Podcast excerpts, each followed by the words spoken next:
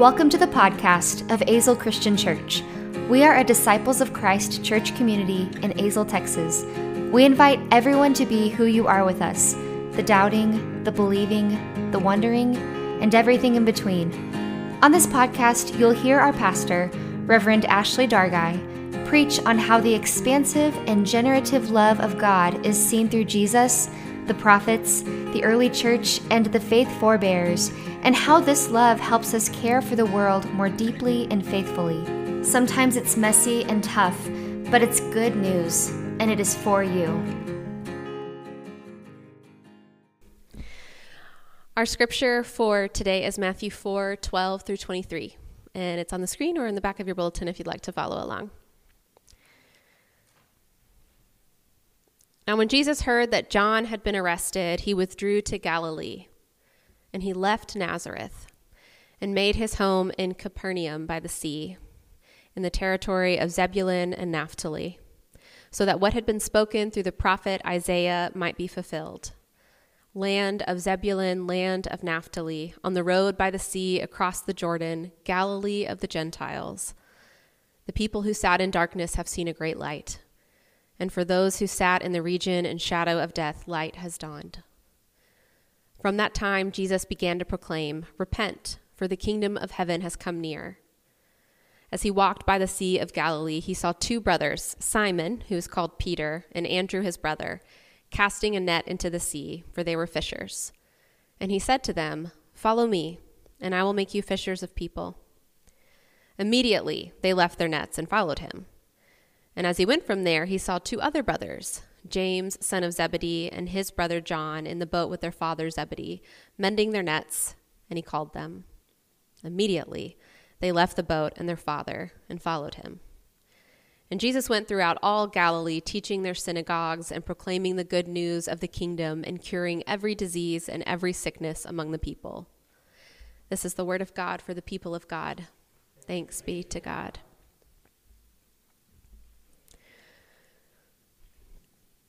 A poem. Who made the world?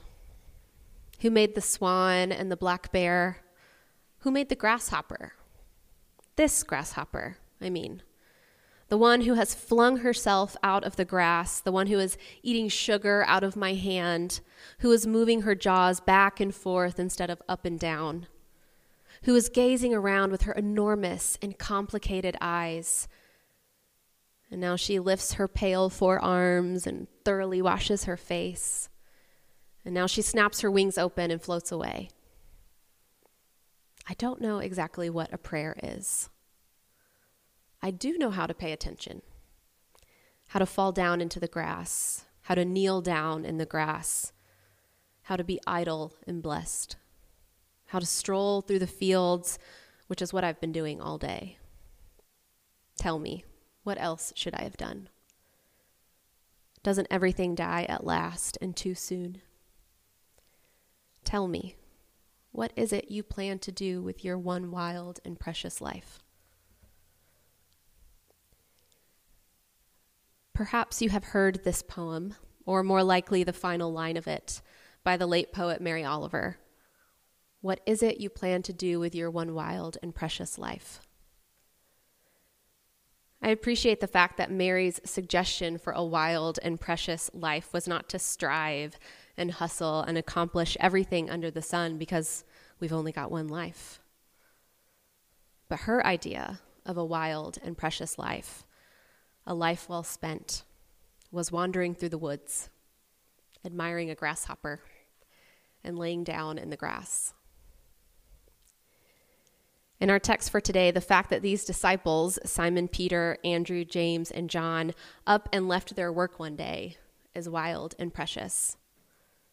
We know with hindsight of 2,000 some years, because we know the rest of the story, that the work they did, the lives they lived, were extraordinary.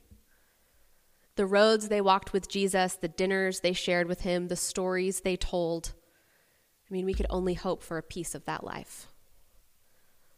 But they didn't know, couldn't have known what would follow when they dropped their nets that day.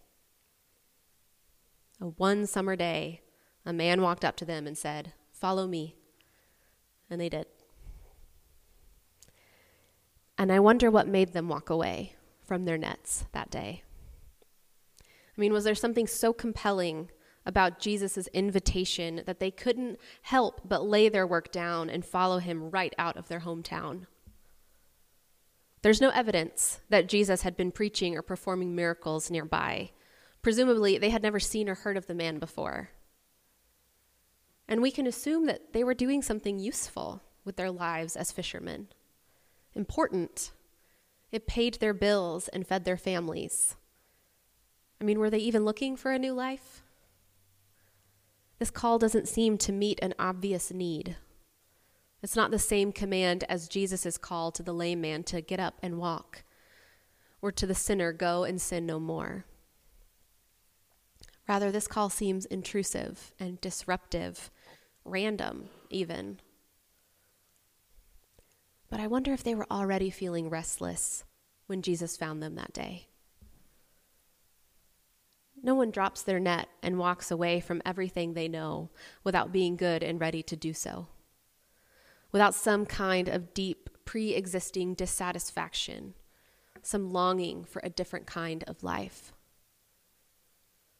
What was it about the fishermen that made them so willing and ready to hear the invitation from Jesus and drop everything and leave? Jesus himself had already left Nazareth the place where he had settled. And he had moved to Capernaum by the sea, so that the words of Isaiah rang true. Just as liberation had come to God's people before, so it was coming again. A new reign was coming, and, Jesus proclaimed, Repent, for the kingdom of heaven has come near. And perhaps this idea of repentance tells a little bit of why the fishermen were ready to lay down their nets that day. Often we think of repentance as feeling bad, as feeling remorseful. We associate it with groveling or some kind of pious sorrow. But repentance is not a feeling that we have in our heart. It is something we do with our lives. If it doesn't dramatically affect our actions, then it is not true repentance. For repentance means to choose a different path, to be different. Repentance signals an abrupt end of life on autopilot or business as usual. Repentance is disruptive and rude. It messes with our best laid plans and tightly ordered lives. The best way to translate Jesus' call to repent is to say, Get yourself a new orientation for the way you live, and then act on it. Be radically different Stop what you're doing and do something different. So different that people will call you crazy and reckless.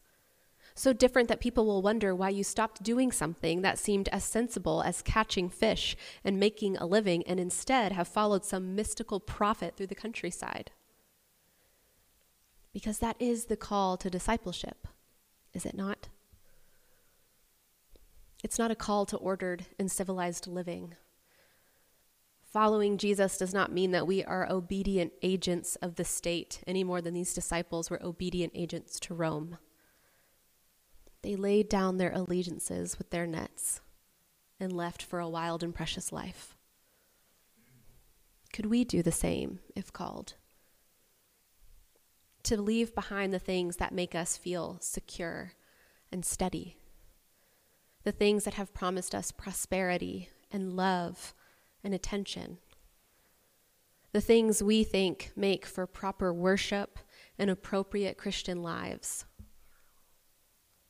To lay down our nets, our grudges, the wounds we nurse, and go out into the unknown. Could we leave behind the familiar, what we deem as right and pure, and instead let our restlessness lead us into something new and beautiful? like we've never seen before. Not because we are promised some great life of meaning and purpose, full of productivity and progress and results. Not because the world is a mission field and we must colonize it with our version of Jesus. But rather, are we ready to be invited into a life of wonder and delight? to be called over and over into the mystery that is following Jesus, the miracle of hope. Explorers in the 18th and 19th centuries were obsessed with voyages to the farthest northern pole. I don't think they were looking for Santa, but they were looking for the North Pole. And many ships were wrecked, and many, many men died on these voyages from exposure to hypothermia to scurvy to lead poisoning in their water. But they weren't the first humans to encounter these large swaths of frozen land. Indigenous people lived there and had learned to survive the hypothermic conditions and were more than willing to share their life saving wisdom. But European explorers waited far too long to learn from the indigenous people and thus suffered mass death because of it. And there's this one expedition that stands out in my mind as a cautionary tale the Franklin expedition. In 1845, Sir John Franklin and 138 officers and men embarked from England to find the Northwest Passage across the high Canadian Arctic to the Pacific Ocean. This expedition was one of dignity, a true English voyage. Rather than adapting to the conditions that they would encounter, their ship was outfitted, outfitted in ways proper to the Royal Navy Officers Club in England. They sailed out in style and each of their three sailing vessels carried an auxiliary steam engine and a 12 day supply of coal for the entire projected two or three years of voyage. And instead of additional coal, each ship made room for a 1,200 volume library, a hand organ, china place settings for all the officers and men, cut glass wine goblets, and sterling silver flatware. The silver was of ornate Victorian design, very heavy, and each officer had a set with their engraved initials and family crests. How quaint. The expedition carried no special clothing for the Arctic, only the uniforms of Her Majesty's Navy. They set sail and were never heard from again. After three years of no word from the Franklin expedition, England set out ships to learn what had happened to this fleet of ships. They encountered indigenous peoples who had hazarded across groups of dead members from this expedition. The 138 officers and men had been split up and had all died of various things. But one group of corpses found was particularly noteworthy. When the ships had been trapped by ice, Many of the men had gotten out of the boat and set out on foot to find help. And they outfitted themselves with the things they thought they may, may need for the journey. And later search parties encountered a particular group of bodies. And some of these men showed evidence of cannibalism, which meant that in some pitiful pi- final attempt of survival, this group had cannibalized themselves and their bodies were found with things they had chosen to carry, the things they deemed most important for their trek on foot. In their pockets and packs were not extra clothing or coal or food. They were not things that would help them survive their wild conditions or adapt to the extreme weather they were sure to encounter. Rather, in these pockets and packs were place settings of sterling silver flatware with the officers' initials and family crests. They found a letter clip, a piece of backgammon board, chocolate, tea, lots of table silver, fine blue cloth, and a silk handkerchief. The writer Annie Dillard wrote of this expedition in an essay where she contrasts her experience at church with this doomed voyage. And she writes If you are an officer with the Franklin expedition, and do not know what you are doing or where you are, but think you cannot eat food except from sterling silver tableware. You cannot get away with it. Wherever we go, there seems to be only business at hand that of finding workable compromises between the sublimity of our ideas and the absurdity of the fact of us. And what Annie Dillard, in her beautiful prose, means is that if we are on a voyage of unknown conditions, of an unknown end, but think we can only eat or worship one way, the way we have known, then we are doomed. We must adapt to the conditions where we are. Because if we are in the Arctic, we are not in England anymore. And we cannot act as if we are in England, or we will surely die with trinkets in our pockets. She says we must find workable solutions between our ideal situation and the reality before us.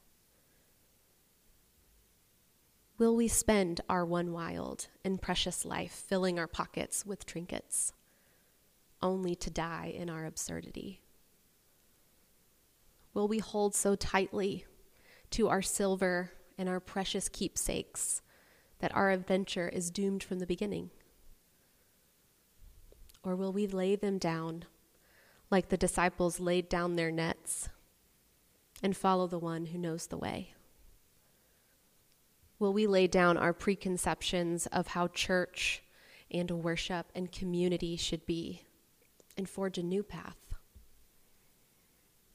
Will we put down our preferences and our traditions and the things that weigh us down, like flatware and organs and a vast collection of literature, which I'm sure was riveting, and instead learn to use things that will help us live and grow and adapt and be able to follow the one we love into a grand and beautiful adventure into the unknown and unfamiliar. Amen. Thanks for listening to the Azle Christian Church podcast. Azle Christian Church exists to proclaim the gospel of Jesus Christ through meaningful liturgy during worship, a public witness through outreach in the community, the nurturing of the spiritual life of every age group, and the witness of each member through discipleship, baptism, and the sharing of resources. To support this podcast and the ministries of Azle Christian Church, visit azlechristianchurch.org.